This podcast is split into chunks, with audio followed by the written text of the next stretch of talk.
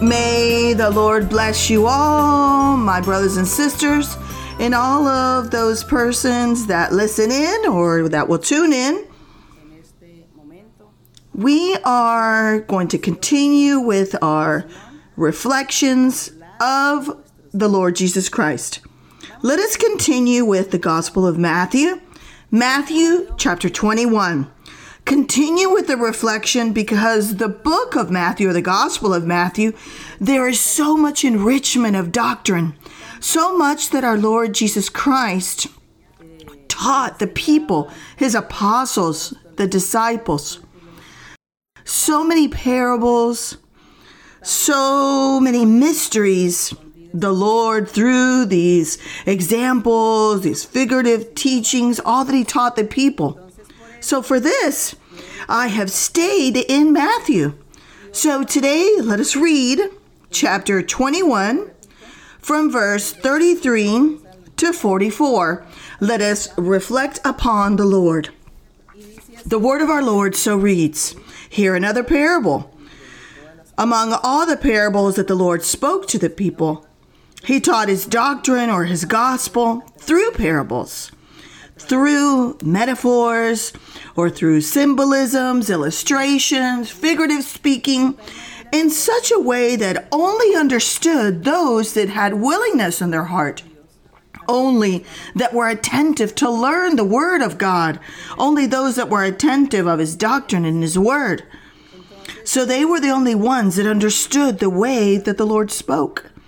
This is why here he says, I'm going to give you another parable there was a certain landowner who planted a vineyard and set a hedge around it, dug a wine press in it, and built a tower. And he leased it to vine dressers and went into a far country. But this landowner, who was it? I think that it was referring to our Lord Jesus Christ. This landowner was our God, and it planted a vineyard. And when it says he planted a vineyard, it was his people of Israel. When he formed his people of Israel in Egypt, and through Moses, he took the people of Israel and they walked to the desert. And they crossed the sea, went to the desert, and there Moses was with the people 40 years, governing them, teaching them the commandments, teaching the doctrine of the Lord. This is the vineyard, the vineyard that this landowner planted. And it says he put a hedge around it, dug a wine press, built a tower. He leased it and went far away. When he leased it to the vine dresser and went away, the Lord teaching us that he gave his people to a man, to Moses the prophet, and to Aaron as the high priest, and other persons that were the priest and those that ministered there we see this metaphor or this parable a little bit more understandable. So, verse 34 Now, when this landowner, it says, Now, when vintage time drew near, this landowner sent the servants to the vine dressers to receive the fruits. Here, these servants, we now know that these servants were the prophets when the Lord wanted for the people to have fruits, because after being 40 years with Moses teaching the word of God, it was time for they to bear fruits. They should have learned the commandments. They should have lived a holy and righteous life, perfect before God, through Moses and the commandments that the Lord had given to him. So these were the fruits that the Lord wanted to gather from this vineyard. So it says that he sent these servants to the vine dressers in 35. And the vine dressers took his servants, beat one, killed one, and stoned another. Meaning that these people, instead of valuing these prophets of the Lord, those that taught the word of God and reproached them, what they did was they became their enemies. Those that preached and taught that they had to correct their path, that they had to live righteously before the Lord. This is what they did. There it shares that they beat them, killed them, and stoned them. This is a metaphor the Lord used to share this story.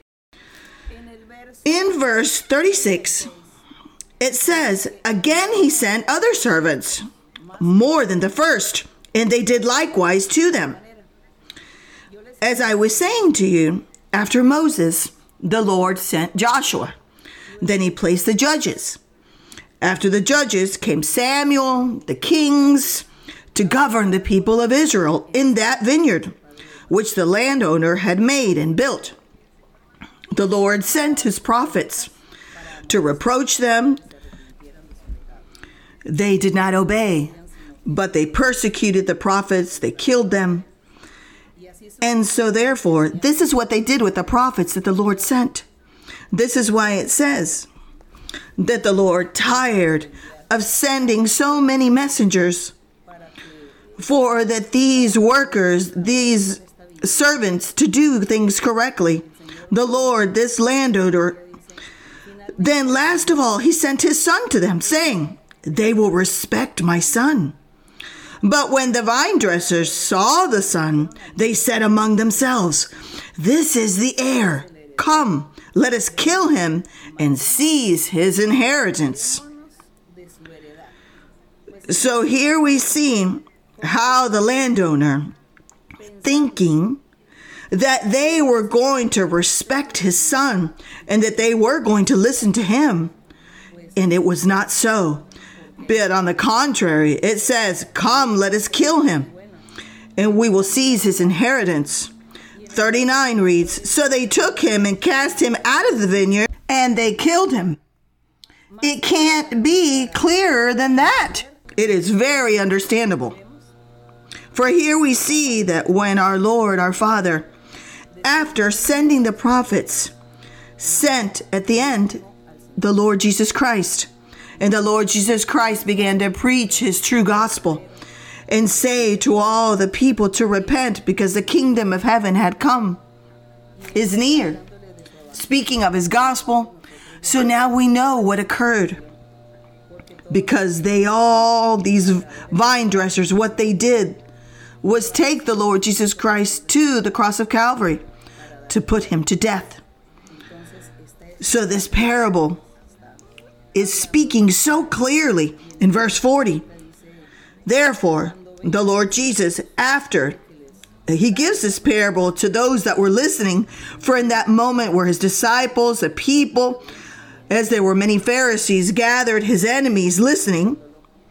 Verse 40, he, the Lord says, the Lord Jesus, therefore, when the owner of the vineyard comes, this landowner, what will he do to those vine dressers? So he asked them, What is it that he does, these vine dressers? So they said to him, He will destroy those wicked men miserably and leaves his vineyard to other vine dressers who will render to him the fruits in their season. So though Jesus said to him, Have you never read in the scriptures? The stone which the builders rejected has become the chief cornerstone. This was the Lord's doing, and it is marvelous in our eyes. The Lord reminded them the scriptures from Psalms that had they never read it, that they had rejected that chief cornerstone that he had placed, the chief cornerstone. And the Lord says, You never read, and if you read, you never understood. 43, he says, Therefore I say to you, the kingdom of God will be taken from you. He is saying to all of those that were listening in that moment, they were Jews. They were all Jews, the listeners. Pharisees, the people, all the disciples, they were all Jews. And the Lord says, The kingdom of God will be taken from you and given to a nation bearing the fruits of it. Glory be to our Lord that the Lord gave his vineyard and gave the kingdom of God, he gave it to the Gentiles. Among the Gentiles, we are participants. So, therefore, today we are enjoying these blessings, and we are part of this vineyard that the Lord, this landowner, planted and has been caring and protecting during this time. The Lord said these people would bear fruit, and this is why we have to bear good fruit. Since the Lord has given us this marvelous opportunity to be part of His vineyard, to be part of His people, to enjoy of the kingdom of heaven, the kingdom of God, to enjoy of the presence of the Lord since we are here in the presence of God as is chosen, as called. So we have to take advantage and bear fruits for the Lord. Fulfill the commandments, do his will, please him, and worship his name, glorify him. This is what we have to do because our Lord removed this blessing from the Jews during that time to give it to the Gentiles which are us. And we are those in different nations or locations around the world are to convert to the Lord.